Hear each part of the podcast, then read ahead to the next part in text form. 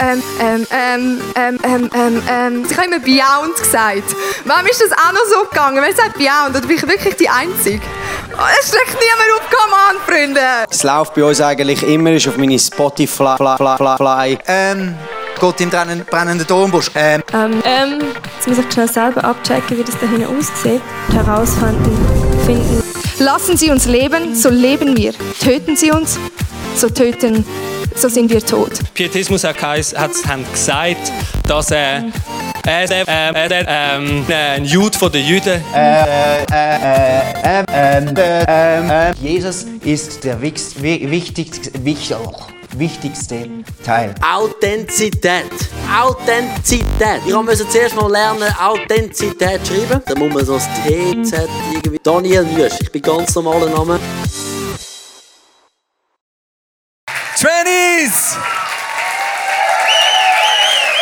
Hallo zusammen, yes! Vielen Dank. Authentizität. Hey, cool. Ich habe mich gefreut, so hinzukommen. Heute am Abend im Twenties zum Thema Das Christentum ist gewalttätig. Was für eine steile These heute am Abend. Und es ist doch so, dass gerade in der heutigen Zeit, wo Extremismus zunimmt, lesen wir immer wieder auch, vor allem in den Kommentaren zu den Artikeln im 20 Minuten, wenn nur die Religion nicht wäre und die Menschen sich nicht mit Gott würden auseinandersetzen, dann wäre die Welt ein friedlicher Ort. Ich habe mich also an das Thema gemacht, muss ich ehrlich gesagt sagen, äh, nicht ganz einfach. Und ich sitze diese Woche an diese Message und im gleichen Moment flattert ein Bus in mein Haus. Absender der Aargauisch Fußballverband. Wie ihr wisst, spiele ich bei den Senioren vom FC Muhen. Das ist äh, natürlich eine ganz eine geniale Sache. Und ich habe einen Bus bekommen. Warum? Weil ich es fast wieder verdrängt hatte. Ich habe im letzten Saisonspiel eine geile Karte geholt. Ich habe es hier drauf gesehen, FC Gontenschwil haben wir geschlagen, 2-1. Das ist eine der einzigen... Ja, ja, du musst nicht, zu laut, musst nicht zu laut klatschen. Wir haben nicht Menge Match gewonnen diese Saison. Aber ihr seht, also nein, ihr seht, ihr seht es nicht gut, aber es heisst hier, Verwarnung, geile Karte, Legler. Legler. Und schau, ich würde ich würd euch jetzt gerne sagen, dass das so eine heroische, geile Karte war, wo ich im letzten Moment ein taktisches Foul gemacht habe oder, oder eine Notbremse habe gemacht damit die andere Mannschaft kein Goal schießt. Ich hätte euch das gerne erzählt, nur das Foul war ein Revanche-Foul. Uff. Der Sieg hat mich so aufgeregt. Der hat geschnurrt die ganze Zeit, ist mir hinter die Beine und bei der nächsten Gelegenheit, zack! Ich, Leiter von der grössten Kirche in der Schweiz, ein Preacher, ein Teacher, ein Vater, ein Vorbild, ein professioneller Vertreter vom Christentum. Ist Christentum gewalttätig? Was ich weiß, ist, wir Christen können sehr wohl gewalttätig sein und wir Christen können sehr wohl uns daneben benehmen. So wie ich mir beneben, beneben, bene, daneben. Das ist wieder einer für euch ein Clip. Ich habe gedacht, ihr braucht noch ein paar so Schnipsel, oder? Dann könnt ihr das so wie ich mich daneben habe noch an dem oben und in dem Sinn nicht äh, Werbung gemacht habe für ein friedliches Christentum. Ich meine Frieden, Freude, Freundlichkeit, Güte, Geduld, Treue, Liebe, Sanftmut. Was einen habe ich noch vergessen. Ah, Selbst. Genau. Selbstbeherrschung, logisch. Logisch habe ich den vergessen. Ich glaube, ich habe die Frucht vom Geist an dem oben in der Garderobe gelassen. Und ich habe den anderen umgesäbelt. Und es hat mir gut da dabei. Schau, der Punkt ist, Gott hat ein Problem mit seinem Bodenpersonal, oder? Er hat ein Problem mit seinem Bodenpersonal und das zwar schon ziemlich lang schon. Und zwar von ziemlich Anfang an hat er ein Problem mit seinem Bodenpersonal. Dabei hat alles so gut angefangen. Und es ist wichtig, wenn wir verstehen wollen, wie Gott ist und wie er sich das Ganze eigentlich genau vorgestellt hat, dann ist es ganz wichtig, dass wir mal an Anfang zurückgehen. An Anfang, an Ursprung, dort, wo Gott alles angefangen hat. Und wir lesen es im Wort, dass Gott geschaffen hat durch sein Wort. Er hat geredet und es ist Ordnung ins Chaos gekommen. Und du denkst dir vielleicht so, ja, ja, aber du musst wissen, in den meisten Erzählungen, Schöpfungserzählungen, sagt das Mesopotamien, sagt das germanische Schöpfungsgeschichten, dort ist immer ein Gott, der kämpft gegen andere und der siegreiche Gott ist dann der, der die Welt schafft. Also Ursprung von der Schöpfung, in allen Geschichten, wo du irgendwo kannst lesen, ist immer ein Kampf der Götter oder ein Kampf gegen Chaosmächte. Und dann kommt ein Gott, der stärker ist als die anderen. Durch einen Kampf wird er dann derjenige, der die Welt darf kontrollieren Wir sehen, unser Gott ist schon mal von ganz Anfang an ganz anders. Er hat es nicht nötig zu kämpfen mit anderen. Er spricht das Wort. Und es kommt Ordnung ins Chaos. Es kommt Ordnung. Er schafft. Er schafft. Und er schafft den Mensch in seinem Ebenbild. Du musst dir das mal überlegen. Unser Gott ist dreieinig. Vater, Sohn, Heiliger Geist. Wir sind in seinem Ebenbild geschaffen, in dem Bild von dieser perfekten Einheit. Das perfekte Miteinander, füreinander. Gegenseitige Unterordnung, gegenseitiger Respekt, wie du es in der Vollendung so nie anders siehst, als in der Dreieinigkeit Gottes. Ganz tief innen in seinem Wesen ist Gott miteinander unterwegs. Und wir sind in diesem Ebenbild geschaffen.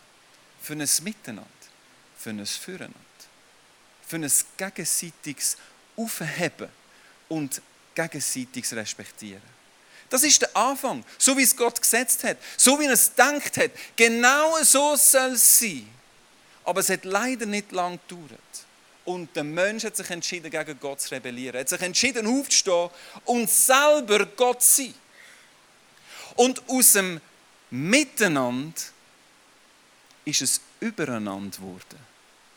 Wenn du das nachliest in der Bibel, eine der ersten Folgen vom Sündenfall ist, dass Frau und Mann nicht mehr auf gleicher Stufe sind, sondern Mann anfängt, Frau beherrschen. Unterdrückung von der Frau. Etwas, wo man das Gefühl hat, das ist irgendwie über die letzten Jahrhunderte irgendwie soziologisch entstanden. Nein, das ist eine Folge vom Sündenfall, dass das Miteinander sich verschoben hat in ein Übereinander. Wer ist oben, wer ist unten, wer ist stärker, wer bestimmt, wer muss folgen, ist eine Folge vom Sündenfall. Und aus dem Füreinander ist es Gegeneinander geworden. Der erste Brudermord in der zweiten Generation, der Kain, der seinen Bruder Abel erschlägt. Wir sehen also, wenn wir ganz an den Anfang zurückgehen, Gott hat von Anfang ein friedliches Miteinander. Das ist Paradies. Das hat er geplant. Paradies ist, es ist Ruhe. Shalom, Frieden bedeutet ganz tief eine Ruhe. Ich muss mich nicht fürchten vor dem anderen. Wir sind miteinander unterwegs, wir sind füreinander. Genau das hat Gott geplant. Aber wir sehen es bereits in der Bibel, nach drei Kapiteln ist das ganze Bild zerstört. Und es fährt die große Rettungsaktion Gottes an mit dem Codenamen Back to Eden. Weil du musst eins wissen, wenn du willst, sehen, wie es Gott wirklich meint, dann musst du ganz an Anfang gehen, das haben wir jetzt gemacht, und du musst ganz an Schluss gehen. Weil wir sind jetzt in der Mitte wo vieles nicht so ist, wie es sollte. Und auf das werden wir noch eingehen heute am Abend. Aber wenn wir zuerst mal den Rahmen setzen, dann wissen wir, wie Gott es eigentlich wirklich gemeint hat. Und das gibt uns einen Schlüssel, was denn Christentum genau bedeutet. Und ganz am Schluss der Bibel lesen wir in Offenbarung 21, 3 und 4. Hier wird Gott, also am Schluss, im neuen Jerusalem, mitten unter den Menschen sein. Er wird bei ihnen wohnen und sie werden sein Volk sein. Ja, von nun an wird Gott selbst in ihrer Mitte leben. Es wird, er wird ihnen alle Tränen abwischen. Es wird keinen Tod mehr geben, kein Leid, keine Klage und keine Schmerzen, denn was einmal war, ist für immer vorbei. Eden miteinander, füreinander, gegenseitiges respektieren und miteinander unterwegs sein. Genau das wird Gott wiederherstellen am Ende der Zeit. Aber Gott hat die Rettungsaktion gestartet, nachdem der Mensch gefallen ist und das Gefühl hatte, er müsse das Heft in die eigene Hand nehmen. Und wenn wir heute die Welt anschauen, dann sind wir uns bewusst, in allen Ecken und Enden, es ist nicht so, wie es eigentlich gedacht wäre. Es ist nicht so, wie es gedacht wäre. Gott hat sich einen Rettungsplan zwei gemacht und die Rettungsaktion macht er, indem er ein Volk beruft. In der Bibel. Er nimmt das Volk Israel einfach eins Sie selber wissen nicht mal genau warum. Einfach einer. Der Abraham. Der war nicht einmal besonders fromm. Und er beruft das Volk und sagt ihnen, ihr sind jetzt eine heilige Nation. Heilig bedeutet abgesondert. Was er ihnen sagt, ist, ihr sollt anders sein als die anderen. Abgesondert, nicht Copy-Paste, sondern anders. Heilig. Spricht nicht so Kopf die haben sich ja alle Köpfe geschlagen rundum. Und Gott sagt, ihr seid eine heilige Nation, anders als die anderen. Und er gibt ihnen Gebot. Du sollst nicht töten, nicht Ehe brechen, nicht lügen, nicht stellen, nicht begehren. Alles Gebot zum Schutz der Gemeinschaft. Zum das Miteinander, das Füreinander, das Miteinander unterwegs sein, wieder neu, irgendwo zu formieren. Und das alles wird aber nur möglich, indem das erste Gebot halten. Das erste Gebot, 2. Mose 20, 2 bis 3. Ich bin der Herr, dein Gott. Ich habe dich aus der Sklaverei in Ägypten befreit. Du sollst außer mir keine anderen Götter verehren. Alle Gebote, die nachher kommen, sind nur möglich, wenn wir zuerst Gott an erste Stelle setzen. Gott hat gewusst, nur er kann es bewirken, dass Eden wieder zurückkommt zu den Menschen. Wenn der Mensch wieder neu Gott als der einzige Gott arbeitet, ihm nachfolgt, Gott als Nummer eins setzt, dann, dann kann es passieren, dass der Frieden, der Shalom-Frieden wieder kommt. Und das ist jetzt ganz wichtig, dass, dass wir das verstehen. Gott ist es so wichtig, dass wir das erste Gebot verstehen.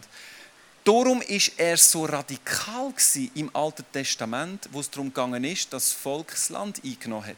Das ist ja die Passage, wenn du mit Leuten redest, die nichts am Hut haben mit dem Glauben oder Leute, die die Bibel gelesen haben, die sagen, hey, ich habe das Alte Testament gelesen.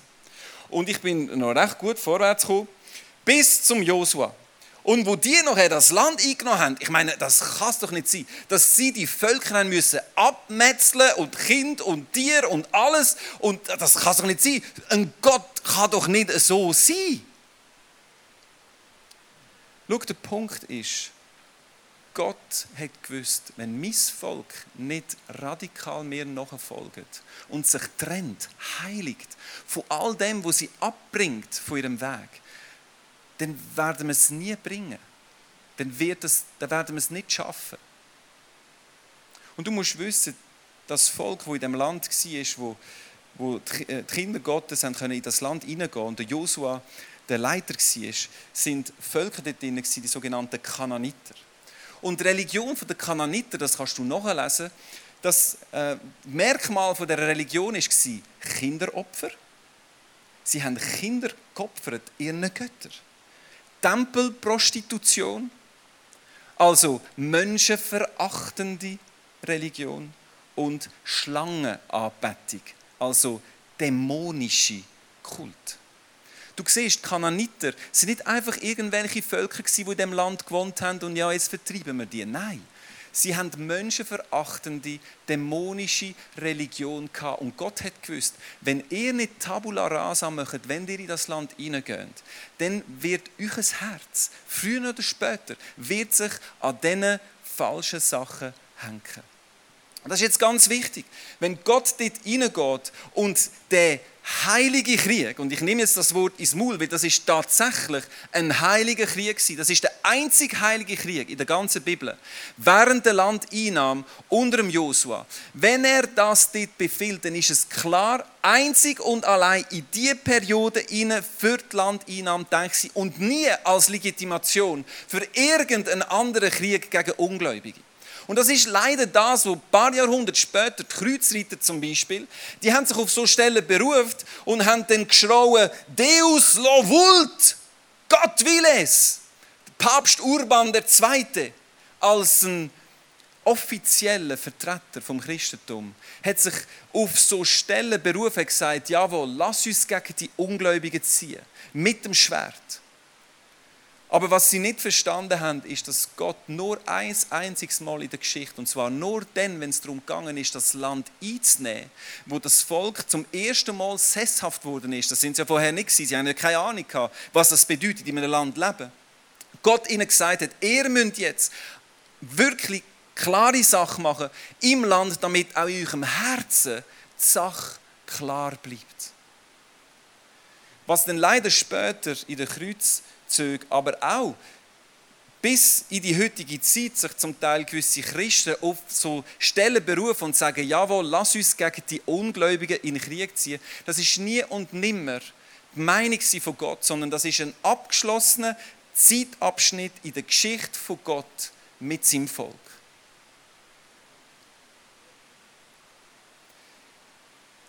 Lass uns jetzt aber zurückgehen zu dieser Zeit der Landeinnahme. Verstehst du? Gott kennt uns. Und er kennt unsere Herzen. Und er hat genau gewusst, wenn das Volk von Gott jetzt da nicht konsequent ist, dann kommt, was leider kommt, nämlich eine Katastrophe. Und wir lesen es in Richter 3, Vers 5 und 7. Du musst dir jetzt vorstellen, eine Generation, eine Generation, nachdem der Josua gestorben ist, der Josua, der große Führer, wo sie hineingeführt hat in das Land, eine Generation später lesen wir Folgendes. Richter 3, Vers 5 bis 7. Die Israeliten lebten mitten unter, sie lebten mitten unter. Eben genau nicht, hätten sie sollen, oder?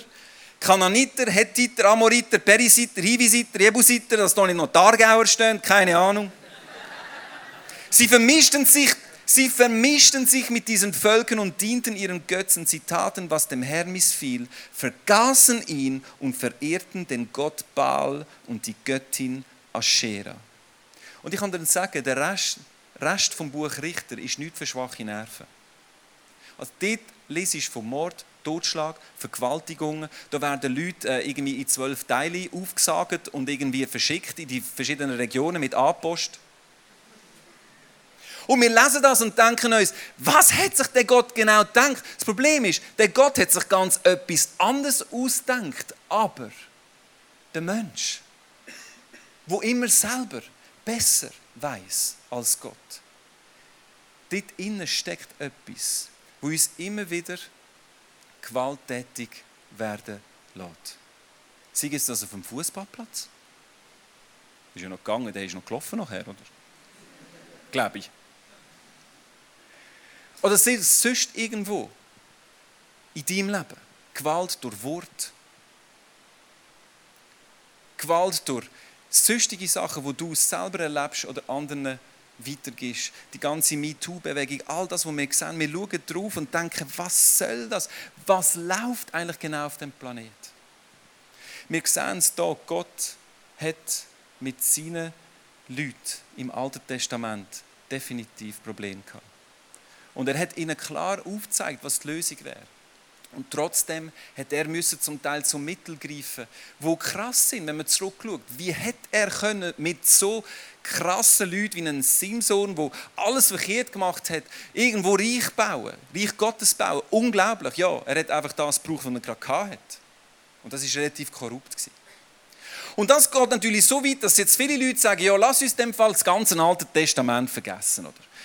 Der Marzion ist so einer so ein Theologe vor vielen, vielen Jahrhunderten, der gesagt hat, Altes Testament, kübeln, wir nehmen das Neue Testament, weil da kommt Jesus und da ist alles besser.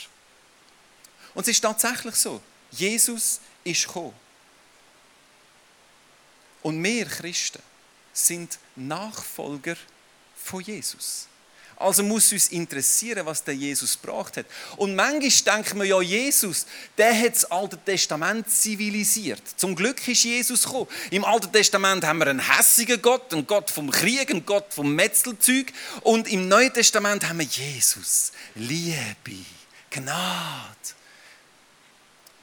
Schau, was mir, was mir Kolosser 1,15 sagt, ist folgendes. Christus ist das Ebenbild des unsichtbaren Gottes. Christus ist das Ebenbild. Jesus ist nicht der, wo Gott zivilisiert hat, so im Stil, ja, mein Vater, ja. Jetzt komme ich, oder? Nein, Jesus ist das Ebenbild und wir haben es wieder, das Ebenbild. Jesus hat uns eigentlich gezeigt, was es heißt, wahrhaftig Ebenbild sein von Gott. Jesus wird auch als zweiter Adam bezeichnet. Jesus ist eigentlich der perfekte Mensch. Er ist eigentlich unser Vorbild, wie wir eigentlich als Mensch sollen leben. Als Nachfolger Christi. Jesus selber ist in kein Kreuz gezogen. Es hat ihn selber als Kreuz gezogen. Jesus hat nicht gefoltert, er ist selber gefoltert worden. Das Christentum ist gewalttätig. Jesus als die Figur vom Christentum soll gewalttätig sein. Wir Christen können sehr wohl gewalttätig sein. Und leider ist es so, dass viele Leute, die mit dem Christentum nichts anfangen können, eine negative Begegnung gemacht haben mit dem Bodenpersonal. Ich meine, ich habe mir wirklich nach dem Match überlegt, weil am der Match war am Freitag und am Sonntag habe ich hier gepreacht. Und ich habe gedacht, hoffentlich kommt der nicht hören. Weiß ja nie, oder? Du kommst auf die Bühne und der andere. Kennst du mich noch? Humpeln. Das schlagende Argument gehabt. Und ich habe gedacht, ja genau. Was für, wer bin ich eigentlich? Wie, wie vertritt ich eigentlich? Der Gott im Himmel, in meinem Alltag. Ich meine, auf der Bühne ist es ja noch einfach, oder? Da ist man vorbereitet. Aber in meinem Alltag. Und ist es doch so, dass viele Leute enttäuscht sind oder das Christentum ablehnen, weil sie enttäuscht sind, eine persönliche Enttäuschung haben oder gemacht haben mit einem Christ oder mit jemandem, der sich Christ nennt. Und darum bei dieser Message, weißt du, es ist einfach zu sagen, ja, die früher, die haben ganz viel verkehrt gemacht und darum ernten wir heute das ist immer einfach auf andere zu zeigen.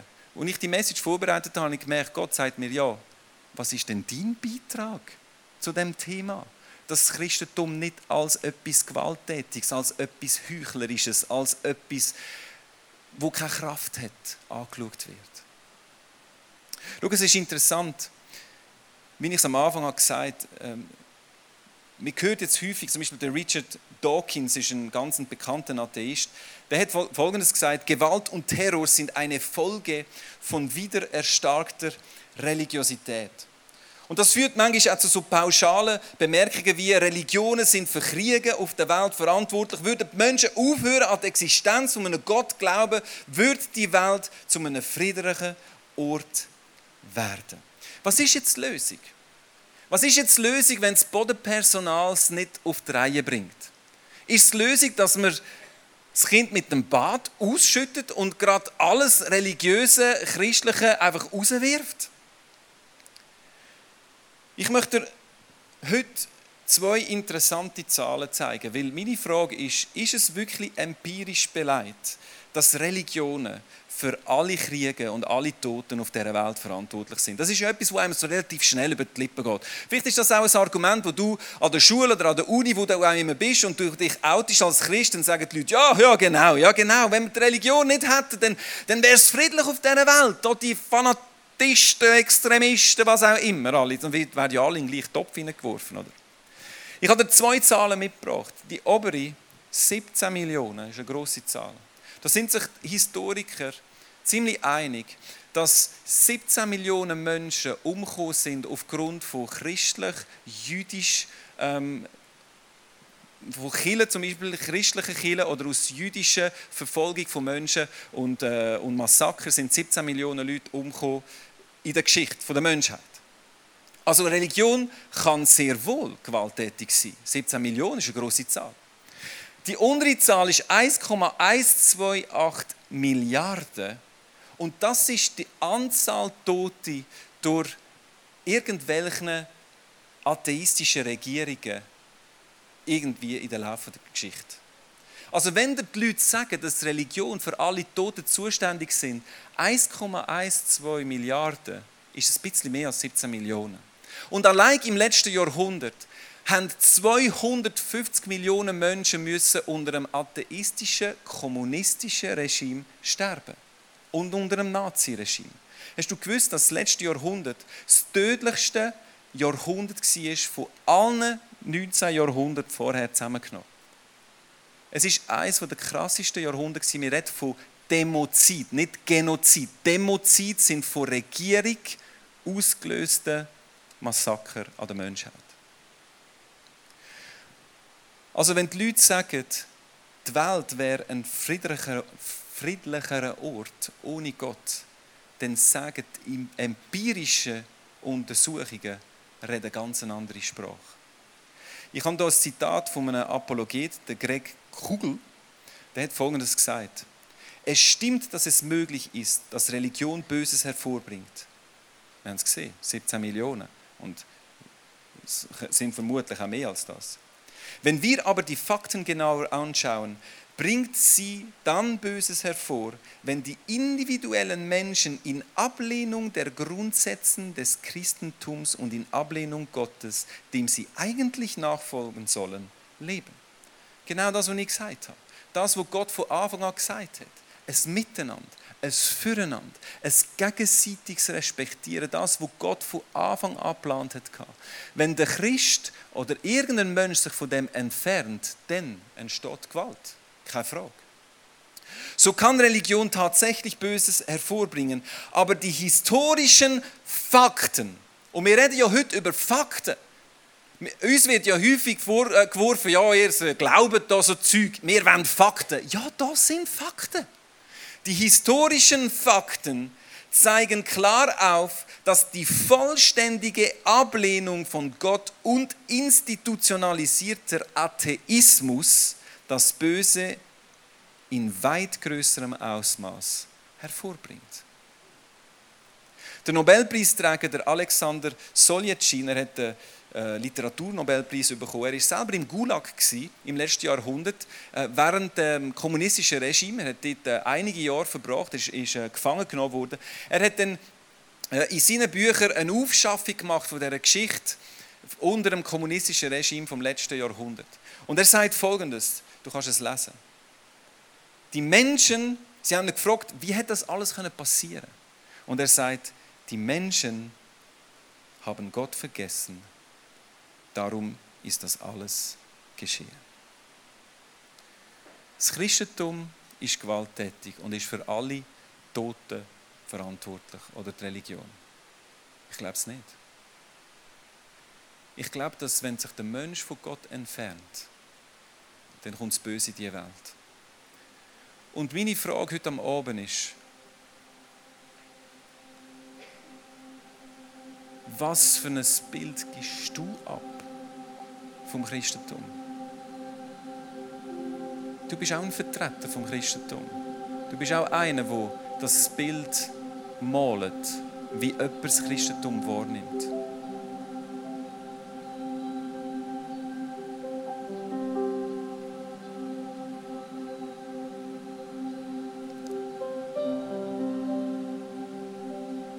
Glaube, du und ich,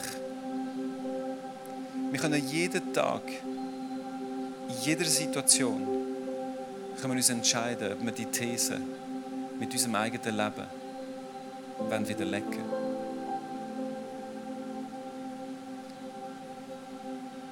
Gott und mein Nächsten lieben. Das ist Kern vom Christentum. Kern vom Christentum ist Respekt einem anderen gegenüber. Kern vom Christentum ist ein Leben leben in der Kraft vom Heiligen Geist. wo die guten Früchte hervorbringt. Weißt wenn wir die These widerlegen dann können wir Vorträge halten, wir können Zahlen biegen, wir können noch viel mehr sagen zu dem Thema. Eine halbe Stunde ist mega kurz, aber ich glaube, wenn wir die These widerlegen in der heutigen Welt, wo die Leute sehen wollen und nicht nur hören, dann ist es deine und meine Verantwortung, dass die Leute, wenn sie dich sehen und dein Leben, gar nicht auf die Idee kommen, dass das Christentum könnte gewalttätig sein könnte. Wie sie Liebe erleben, wie sie Annahme erleben, wie sie erleben, wie du auf gleicher Ebene mit Leuten redest und nicht von oben ab. Ich möchte schließen mit Galater 5, weil ich glaube, das ist so eine zentrale Stelle. Ich habe ja die am Anfang gebraucht, die Frucht vom Geist. Die Frucht, die ich an dem einen oben in der Garderobe habe. Und schau, ich bringe das einfach, um dir zu sagen, schau, ich bin auch nur ein Mensch. Wir haben es alle auch nicht im Griff. Mit der Selbstbeherrschung. Oder vielleicht sind es andere Themen, wo, wo du mehr Schwierigkeiten hast. Vielleicht ist es mit der Freundlichkeit oder mit der Geduld. Aber ich möchte das lesen, weil ich glaube, für mich ist das so eine zentrale Aussage. Wie wir können Christsein so leben, dass Menschen wollen mehr davon wissen und nicht einfach sagen, fahren wir ab mit dem. Es heißt in Galater 5, 22, dagegen bringt der Geist Gottes, nicht mehr selbst, sondern der Geist Gottes in unserem Leben nur Gutes hervor. Nur Gutes. Liebe, Freude, Frieden, Geduld, Freundlichkeit, Güte, Treue, Nachsicht, und jetzt speziell für mich Selbstbeherrschung. Herr, das hat gut da, wenn mir hinter die Beine ist. Ich liebe. Ist das bei euch so? Dann kann kein Gesetz mehr etwas von euch fordern. Es ist wahr, wer zu Christus gehört, der hat sein selbstsüchtiges Wesen mit allen Leidenschaften und Begierden ans Kreuz geschlagen. Wenn schon etwas ans Kreuz schlägt, dann das und nicht der andere. Das ist Botschaft vom Evangelium. Durch Gottes Geist haben wir neues Leben. Darum wollen wir uns jetzt ganz von ihm bestimmen lassen.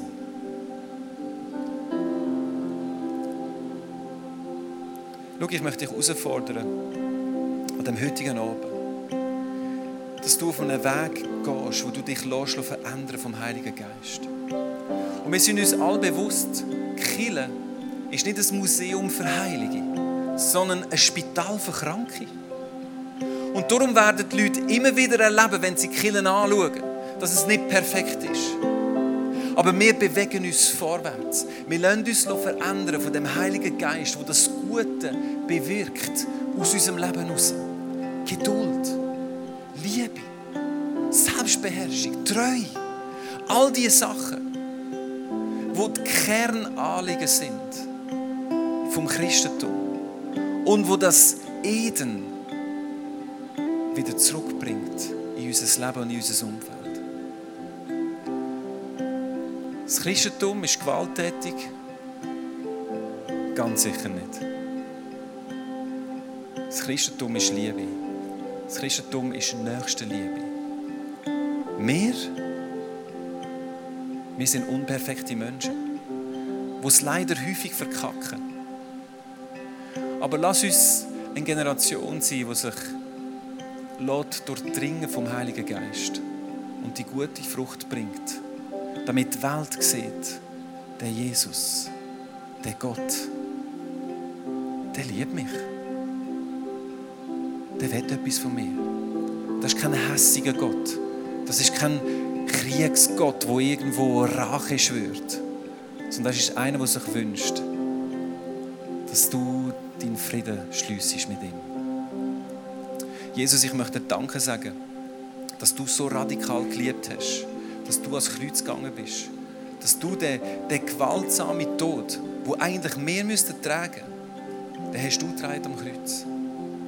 Ich danke dir dafür, dass du uns gezeigt hast, was es heisst, wahrhaftig Ebenbild Gottes zu sein. Nämlich ein Mann, eine Frau, die nach dem Willen Gottes fragt, wo näher an deinem Herz ist und voller Heiliger Geist ist. Und das wünsche ich mir für mein Leben noch viel mehr. Dass ich gefüllt bin vom Heiligen Geist, dass ich die guten Taten von dir, Gott, kann leben in meinem Alltag. Dass ich den Menschen kann, dich, Jesus, schmackhaft machen in einer Welt, wo, wo so chaotisch unterwegs ist. Und ich weiß Gott, dass du dir das wünschst, dass Menschen den tiefen Frieden dürfen erleben von einem Herz, das verbunden ist mit dir. Und ich möchte für jeden Einzelnen beten hier. Jeder an seinem Ort mit seinen Herausforderungen, dort, wo er sieht, wo, wo, wo, wo er Schwächen hat, wo er noch am Schaffen ist dran. Heiliger Geist, ich bete wirklich, dass du der bist, der uns erfüllt und uns zu, zu wahren Ebenbilder Gottes machst. Dass wir deine Liebe in die Welt heraustragen können. In dieser Welt, die sich sehnt nach Sicherheit, nach Klarheit, nach Frieden, nach Ruhe. Und lass uns Botschafter sein für dich in dieser Welt. Danke, Heiliger Geist, dass du jetzt da bist. Danke, dass du uns ausrüstest und uns füllst mit der Liebe, die nicht von dieser Welt ist.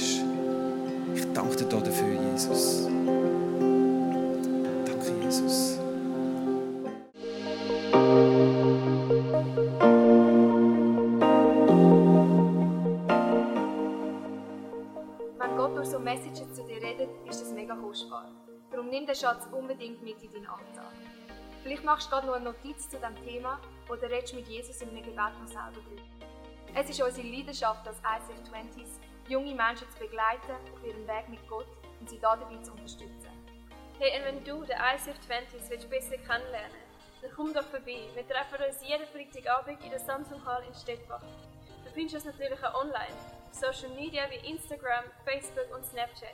Dort kannst du dich informieren über Smart Groups, Camps oder was sonst noch so läuft bei uns in der Kirche. Danke fürs Hineinklicken. Bis zum nächsten Mal.